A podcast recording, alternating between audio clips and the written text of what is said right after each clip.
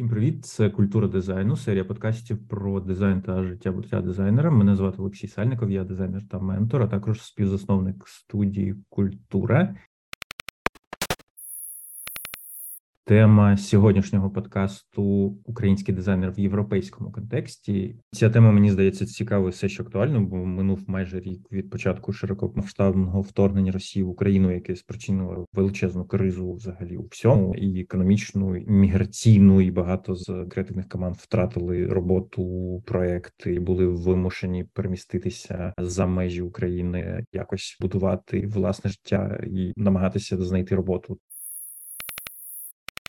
І все це відкриває величезне питання, що нам з цим всім робити, е, куди рухатися, як поновлювати ці контакти, або як все це перебудовувати, з чого починати. Сьогодні в нас в гостях е, Влад Бойко, незалежний арт-директор. Він вже п'ятий рік е, навчається та працює в Європі. Зараз він навчається в Брюсселі в Королівській академії мистецтв. В Антверпені. Влад і в Антверпені. Да, привіт, Влад. Привіт. Розкажи трошки про себе, можливо, да, якийсь трошки background. Uh-huh. Ти родом з Чернігова, наскільки я знаю, да? Так, взагалі дуже дякую за запрошення. Це мій перший досвід подкастів. Мене звати Влад, я графічний дизайнер, іноді motion дизайнер, іноді арт-директор. Я народився в Чернігові. Більшу частину свого життя там знаходився. Потім, коли я закінчив школу у 2018 році, я приїхав в Варшаву навчатися на факультеті медіа мистецтв, що в принципі трошки графічного дизайну, трошки різних там медіа, анімація, 3D, звук і так далі. Думаю, якраз таки на цьому моменті почало трошки вимальовуватися якісь мої інтереси, якась моя майбутня кар'єра. Творчі процеси взагалі стали більш свідомими. Я став більше аналізувати себе, і що мені цікаво, і навіщо я взагалі це роблю. Так вже свідомо я займаюся дизайном майже 4 роки. А чого ти взагалі е, в цей напрямок пішов? Чого вибрав дизайн? Чого власне вирішив поїхати в Варшаву навчатися дизайну, да не залишитися в Україні, піти по якимось вузам? Я думаю, що не було якоїсь конкретної цілі стати графічним дизайнером, тому що я до цього майже не зіштовхуюся з цією сферою графічною візуальною. Я займався музикою майже все своє життя. Бо в мене батьки музиканти, і я хотів в принципі далі йти в цьому напрямку, тому що це на той момент було єдине, що в мене виходило робити, і що мені приносило якби якесь задоволення. Але мої батьки сказали, що sorry, це не найкращий варіант, тому що думаю, вони теж були якби травмовані цією радянською системою того, що якщо ти творча одиниця, якщо ти музикант, тобі буде дуже важко щось здобути або зробити. Не знаю, я все одно хотів йти навчатися на щось креативне. Мене, як зараз пам'ятаю, була абсолютно ті, пуста голова. В мене не було жодної свідомості про те, ким я хочу стати. Просто хотів якісь творчі штуки робити. Ну і тоді мені здається, якраз була трошки на хайпі вся ця штука з графічним дизайном, тому що це звучало модно тоді, і в людей були такі асоціації, що типу це щось зв'язане трошки з IT, бо це технології, але це творче і прикольно, можна заробляти гроші, ще робити фанові штуки.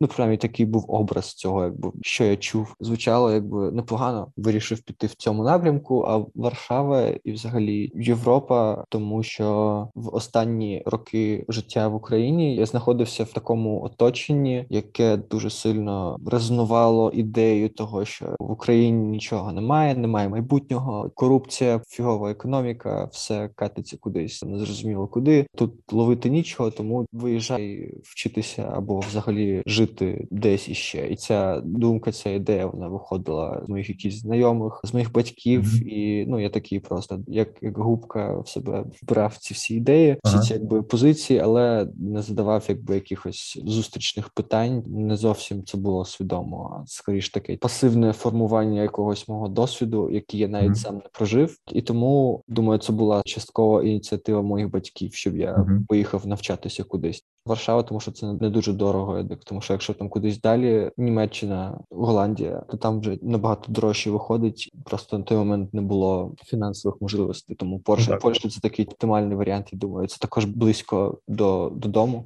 А чи був в тебе цей контраст вражень, перші враження від перебування там контактування з іншою культурою, мабуть, да, або іншим контекстом? Чи були взагалі якісь інсайти? Якщо були, то які в мене не було якогось прям такого різкого контрасту з тою позицією, з тою думкою, яка в мене склалася до цього, тому що спочатку я просто намагався собі порадити з якимсь стресом і взагалі зрозуміти, як мені зайняти себе і підлаштуватися під новий контекст, тому що до цього я тільки один або два рази взагалі виїжджав кудись за кордон. Але в контексті Польщі ти не дуже відчуваєш ці зміни, цей контраст, тому що навіть в мене на курсі в нас там було десь 50 студентів. Точно половина були українцями. Насправді не дуже себе відчуваєш в іншій країні. Таку кількість своїх людей, як не виїжджав з дому, так справді. І пам'ятаю, мені мама казала: ну що як з поляками познайомився, спілкуєшся mm-hmm. з іноземцями. Такий да чи змінилося щось після того, як ти довчився, і всі ці люди, з якими ти контактував, пороз'їжджалися, і ти залишився там далі жити, як тим дизайнерам, які зараз опинилися за кордоном, поза українським контекстом в локальному? Чи відчуваєш ти себе своїм за ці п'ять років? Чи це відчуття воно ніколи не прийде? Як би ти охарактеризував? Я думаю, що це відчуття залежить від багатьох факторів. Намагаюся теж його трошки проаналізувати для себе, чого воно складається, і що треба зробити, щоб стати цим своїм своїм. Дуже багато залежить від мови міста і країни, в якій ти знаходишся.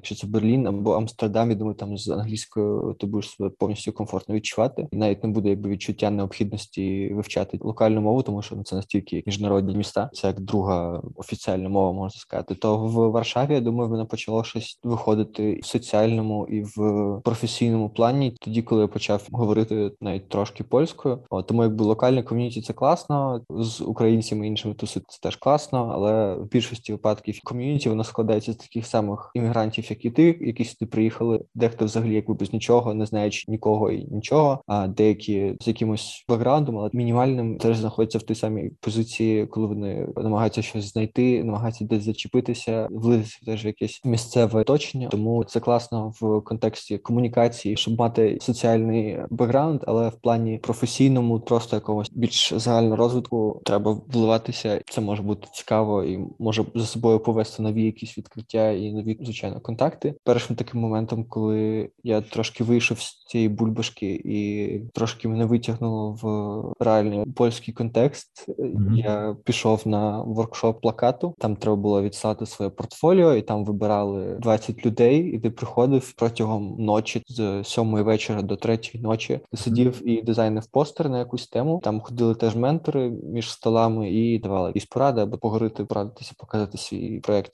свою концепцію. Я зрозумів, що коли ти прийшов, що я там єдиний взагалі іноземець, тому що там були всі поляки. Це було, думаю, десь на другому році або на другому семестрі мого навчання. Майже не говорив польською, або mm-hmm. дуже сильно намагався. І просто я опинився в ситуації, коли мені треба було розказати про свою ідею, проект польською, і ще щоб це мало якийсь сенс. Дуже намагався щось пояснити, щоб люди мене зрозуміли і могла дати якийсь фідбек. Але важливо те, що після цього в мене трошки зник такий блок комунікації, тому що я побачив і відчув, що це можливо, і це в принципі працює і це не страшно, навіть якщо ти робиш помилки, звучиш як людина, яка вчора почула цю мову, от але все одно є якийсь прогрес, і всього це з'являється якась мотивація, і що далі робити, і вчити мову і просто вливатися в контекст. Як ти зараз з цим працюєш? Вливанням власне там в контекст колег е, локальних, да або взагалі там не знаю пошуку клієнтів, наприклад? В Варшаві я дуже багато намагався шукати якихось мануальних методів зв'язку, тобто ходив на якісь виставки, на якісь івенти пов'язані з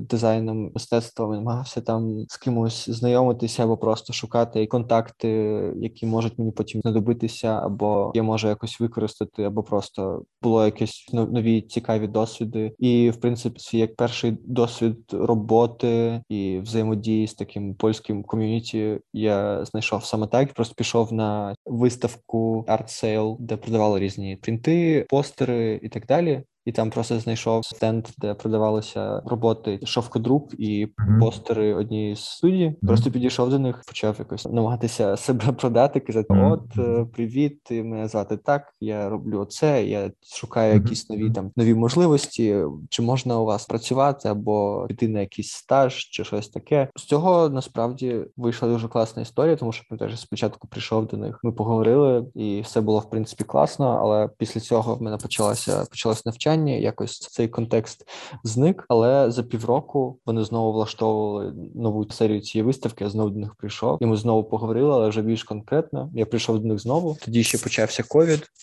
І тоді, в принципі, в мене вийшло потрапити до них на стажування майже рік. Я у них там тусувався, і ми друкували різні штуки і дизайнили. От, в принципі, був дуже класний досвід. І думаю, саме ковід е, почалася якась така більш активна фаза моєї діяльності, тому що до цього багато часу займало навчання, і в мене не було достатньо енергії часу, щоб шукати якісь контакти, екстра зайнятості, якусь роботу. От mm-hmm. але через те, що ковід виключив більшість занять, які в мене були, з'явилося набагато більше часу, щоб щось з ним робити робити, якось себе застосувати. Почалось е, дуже багато всього.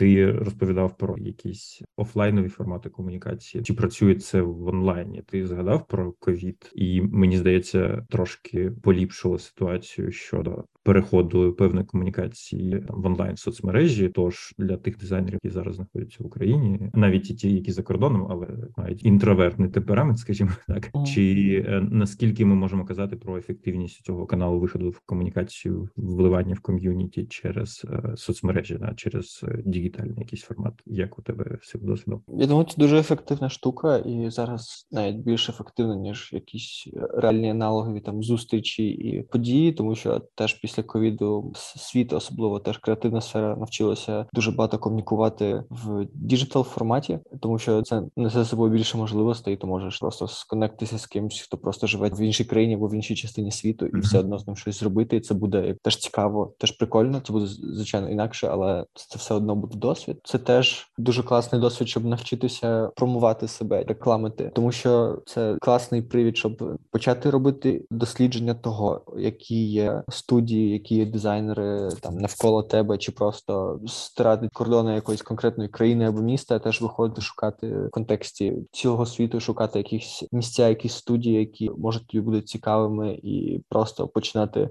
до них писати. Угу, угу. І ну, ми, ми якраз кажемо, да, не, не стільки не тільки про збільшення тих професійних контактів просто угу. з колегою, знаєш, просто щоб було з ким побалакати, мовно кажучи, да? а кажемо якраз про те, що за допомогою цих контактів можна виходити на на замовлення, на замовників, да, бо ну я маю описати не тільки напряму в студії, візьміть мене на роботу, але й контактувати з колегами, заводити ці знайомства для того, щоб потенційно тебе могли теж десь покликати, якщо ти щось цікаве робиш, пропозувати якісь якісь колаборації, такі інше перспективі тебе рано чи пізно якийсь проект та затягнуть. Може, можеш дати якісь поради про що писати, як формулювати, з чого почати, да як себе промотувати, да чи є якісь стратегії, як ти це робиш? Трошки хочу зробити маленький крок назад, тому що ти ще казав про контакти і про те, як вони можуть працювати в перспективі. І мені здається, що якісь фізичні знайомості, контакти, люди, яких ти зустрів в якомусь реальному контексті, ці контакти працюють зазвичай краще, тому що в неї є якийсь психологічний контакт з тобою. Пам'ятаєш, mm-hmm. що ти за людина, яка в неї була емоція пов'язана з тобою, коли ви там зустрілись, коли ви поговорили. Тобто якісь враження, якийсь образ тебе, і це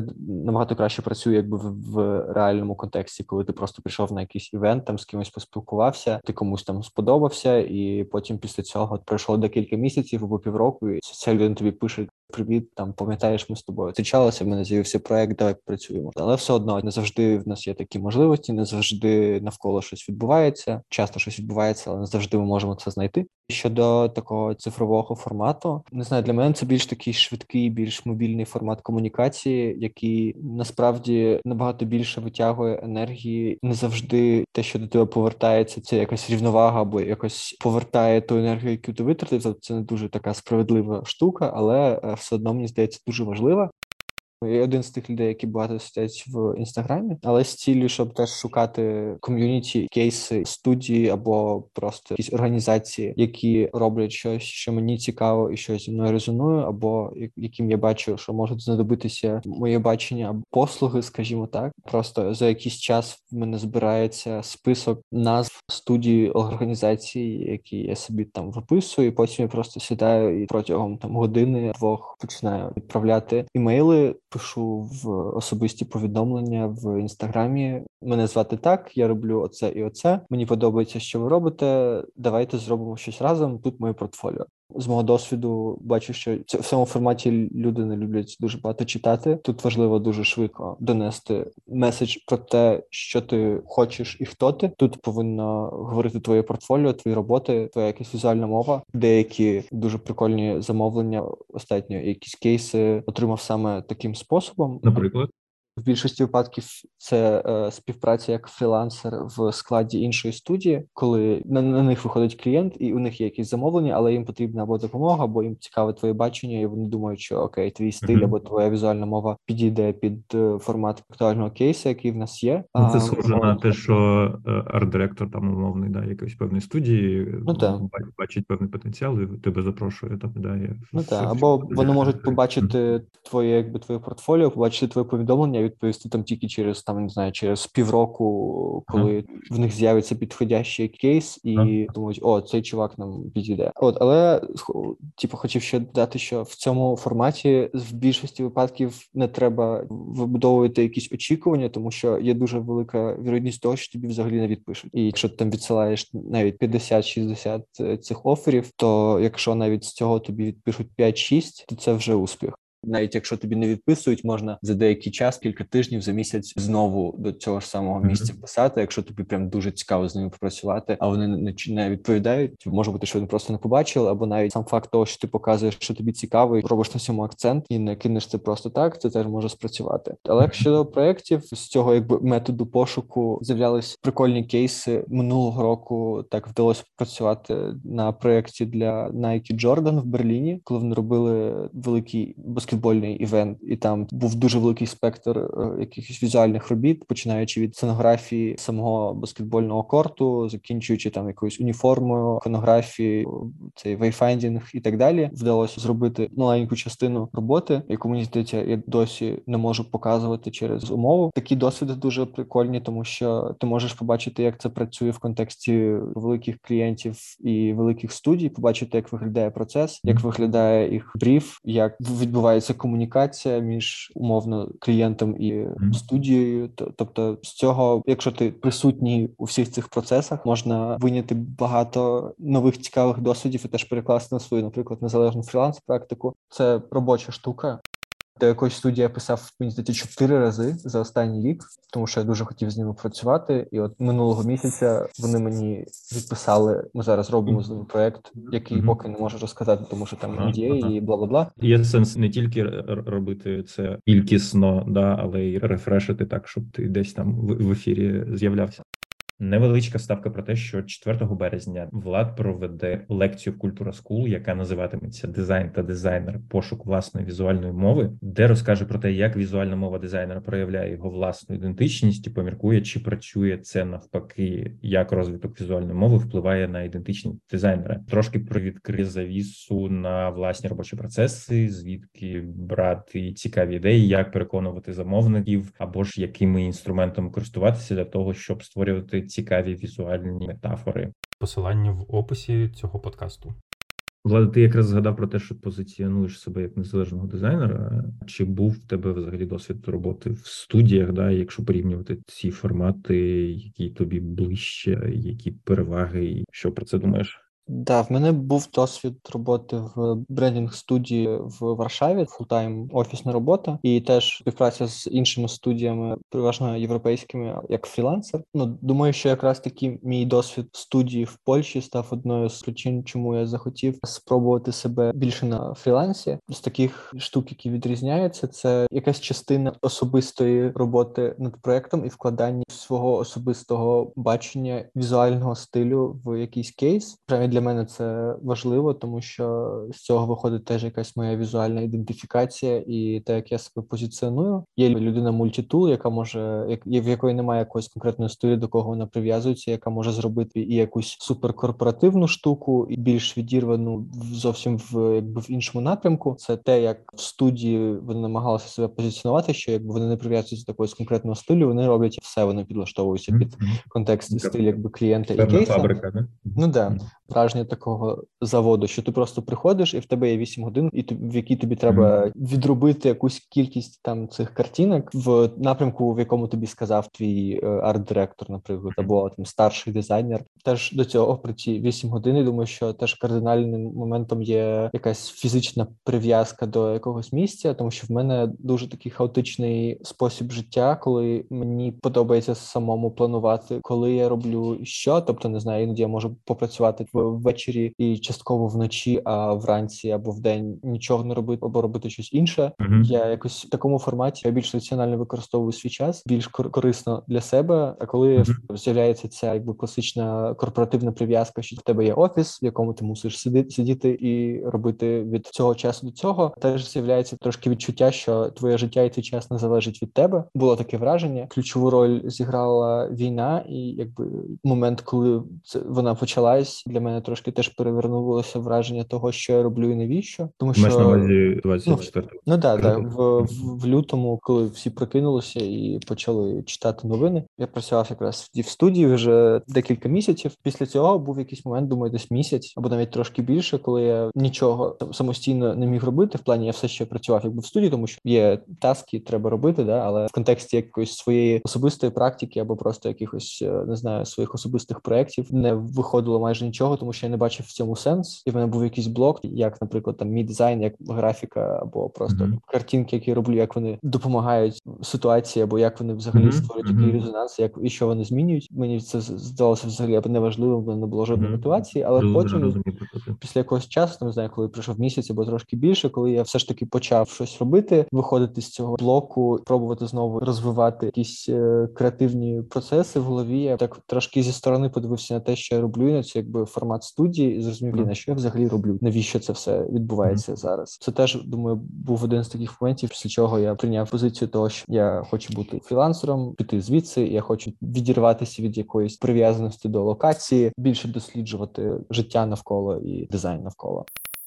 Ти згадав про власні проекти. Що ти маєш на увазі? Це твої власні комерційні, твої твої пряма робота з замовниками, чи а, це якісь твої умовно творчі, да, суто дизайнерські для для розвитку, для досліджень? Коли я працював в студії, я робив багато своїх творчих речей, які були не комерційні, а це було скоріше так для себе, тому що мені дуже не вистачало творчої частини на фоні такої корпоративної більш роботи. Я робив багато просто якихось своїх проєктів, постери, як власне візуальне дослідження, якась графіка, яка була без якоїсь причини, без якогось конкретного контексту, просто через те, що мені треба було зробити щось більш творче, щось для себе подосліджувати, тому що це було як відключення на контрасті і того, що відбувалося. В мене не вистачало часу на власні комерційні проекти, тому що постійна робота займала більшість часу і енергії. І після цього я не відчував себе насиченим, щоб робити ще щось на стороні комерційне. А зараз цей формат незалежності, якщо поговорити про якісь співвідношення цих типу власних проєктів, і ну оскільки ти тут сам контролюєш да своє власне навантаження, твої власні е, проекти та дослідження, які займають місця, як глибоко ти в них йдеш. Це якраз те, про що я хотів сказати, тому що зараз, на жаль, я майже нічого такого не роблю. Це не було якась свідома штука, коли почалося більше якихось особистих моїх персональних комерційних проєктів. Думаю, я почав просто їх трактувати в деяких випадках як можливість для візуального дослідження якоїсь творчої роботи, але в контексті якомусь комерційному. От і тому mm. я якось просто перестав робити плакати або якусь графіку суто для себе. Mm-hmm. І насправді зараз я відчуваю, що мені цього трошки не вистачає вистачає, тому що ну став більше прив'язуватися до якихось комерційних форматів, які б там не були там класні клієнти, іноді все одно існують якісь прив'язки, якісь обмеження. Трошки почав себе заганяти в ці рамки комерційного простору. Я розумію, що мені не вистачає якби цього просто якогось творчого хаосу, коли я можу зробити просто так, як я хочу, коли немає цієї частини думки, е, якби замовника, коли mm-hmm. в цьому креативному просторі є тільки моє бачення, тільки мої якісь бажання або е, рішення, і я помітив, що просто зараз цього немає, і що цього не вистачає насправді. І зараз якраз намагаюся щось з цим зробити, виділити більше часу і більше мотивації, щоб робити просто свої персональні штуки заради дослідження. А можеш трошки поділитися власне про ці персональні штуки? Та тема, яка ще гостріше і гостріше з кожним днем стає тут в українському контексті. Серед тих дизайнерів, які тут знаходяться, постає питання цього віднайдення пошуку української ідентичності і працювання з цією великою історичною базою і пересмисленням багато чого. Є дизайнери, які певний час перебувають в Європі. Наприклад, ти да п'ятий рік. Чи як ти відчуваєш цей зв'язок з українською ідентичністю? Намагаєшся ти якось цією темою працювати, чи в твоїх комерційних роботах? Чи відчуваєш ти себе власне як дизайнер український, який намагається там щось додатково закодувати, там власні якісь роботи зробити певні да там не знаю, пасхалки, відсилки, чи ти суто працюєш з тим місцевим контекстом? Це питання української ідентичності залишається для мене дуже відкритим і поки що не до кінця якби зрозумілим. Я думаю, як і для багатьох, те, що я бачу, як ти сказав, це зараз актуальна тема, що я там, наприклад, саме українським дизайном і чому, і так далі. Мені здається, що насправді якби цієї ідентичності якоїсь конкретної сформованої ще немає, і вона все ще знаходиться в процесі формування, тому що мені здається, щоб мати більш-менш встановлену ідентичність, треба мати регулярно і сформовану систему навчання в творчому контексті. Чого мені здається, в нас ще якби до кінця немає. У нас є класні школи, курси, спеціалісти і так далі. Але є швейцарський міжнародний стиль, який вийшов з того, що останні там 180 років в Швейцарії в Німеччині була випрацьована культура освіти креативної і дизайнерської, яка поклала mm-hmm.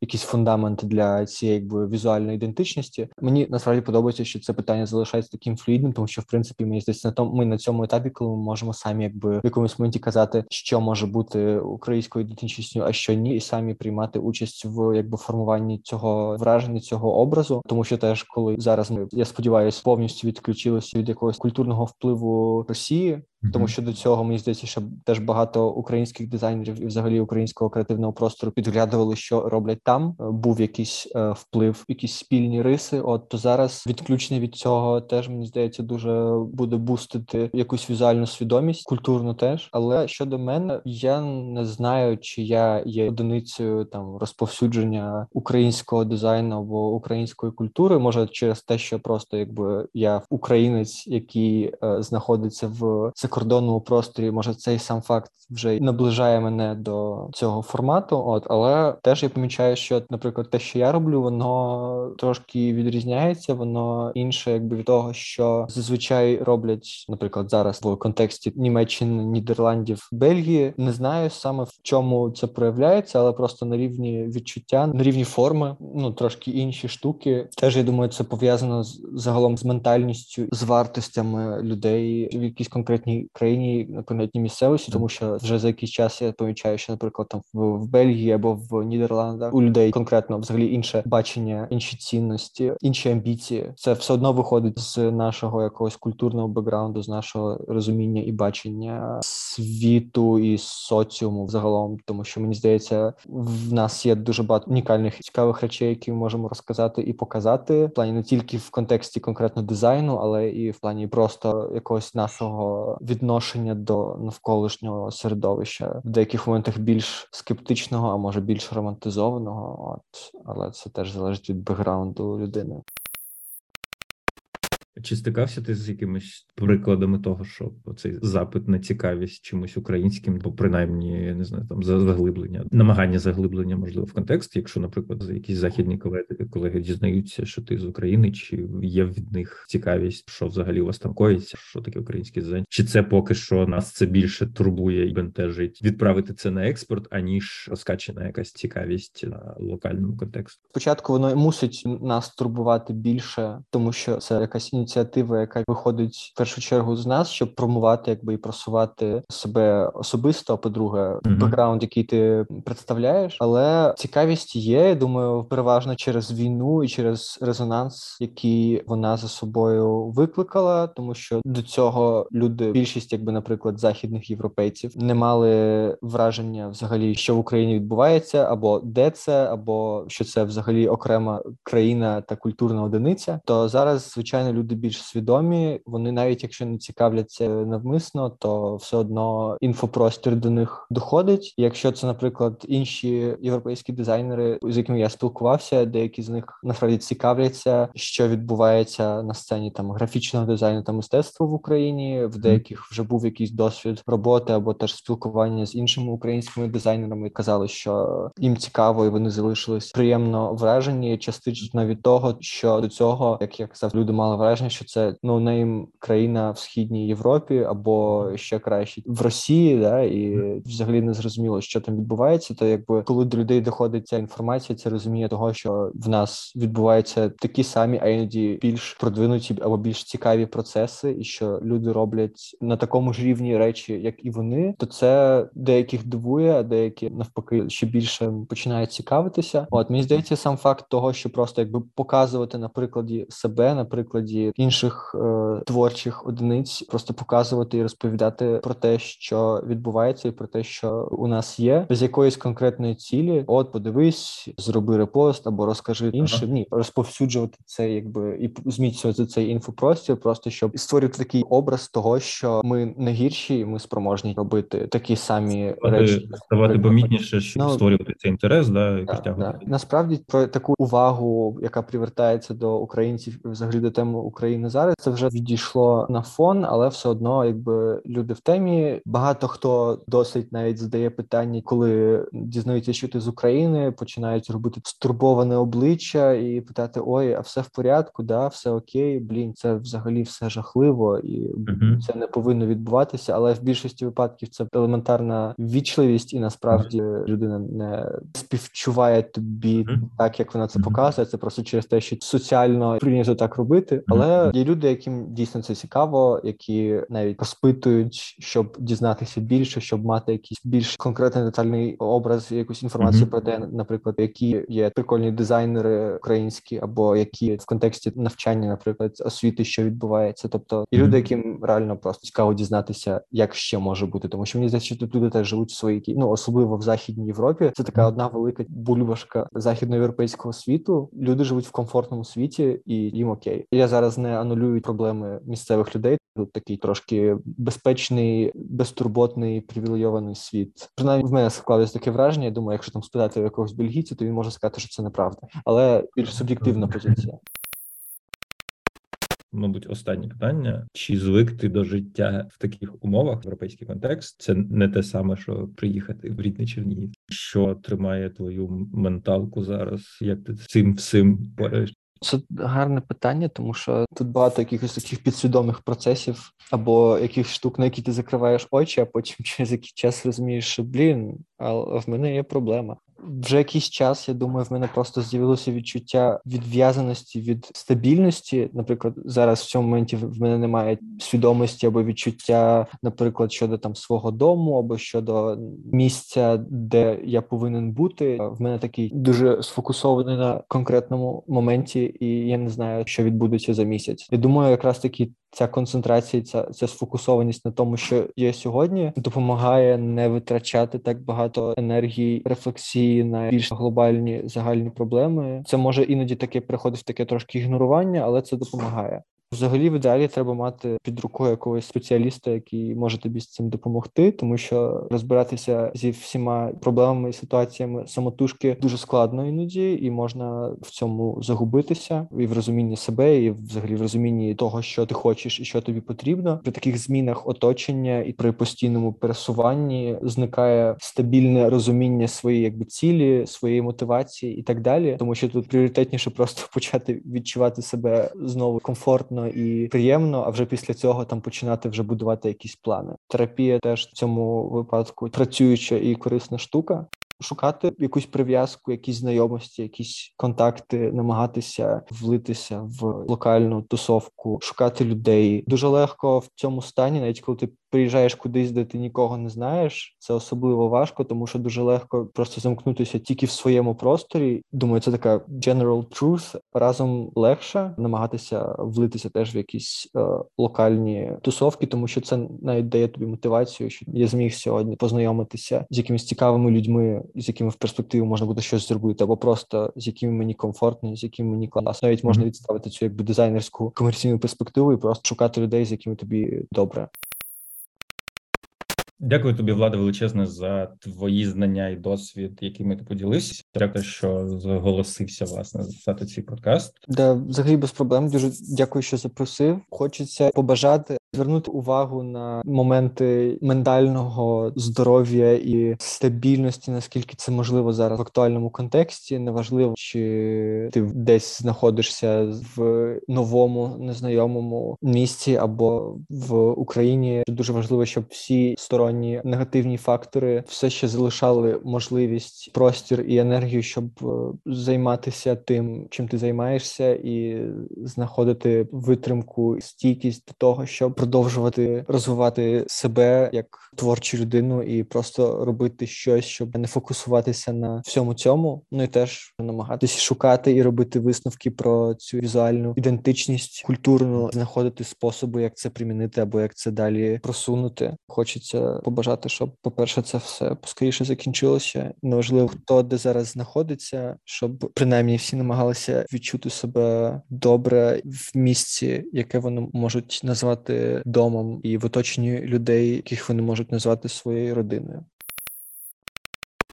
Це був подкаст Культура дизайну. То його ведучий Олексій Сальников. Дякую, що були з нами. Шукайте нас на популярних подкаст-платформах, лайкайте, оцінюйте, коментуйте, розповсюджуйте. Почуємось, бережіть себе.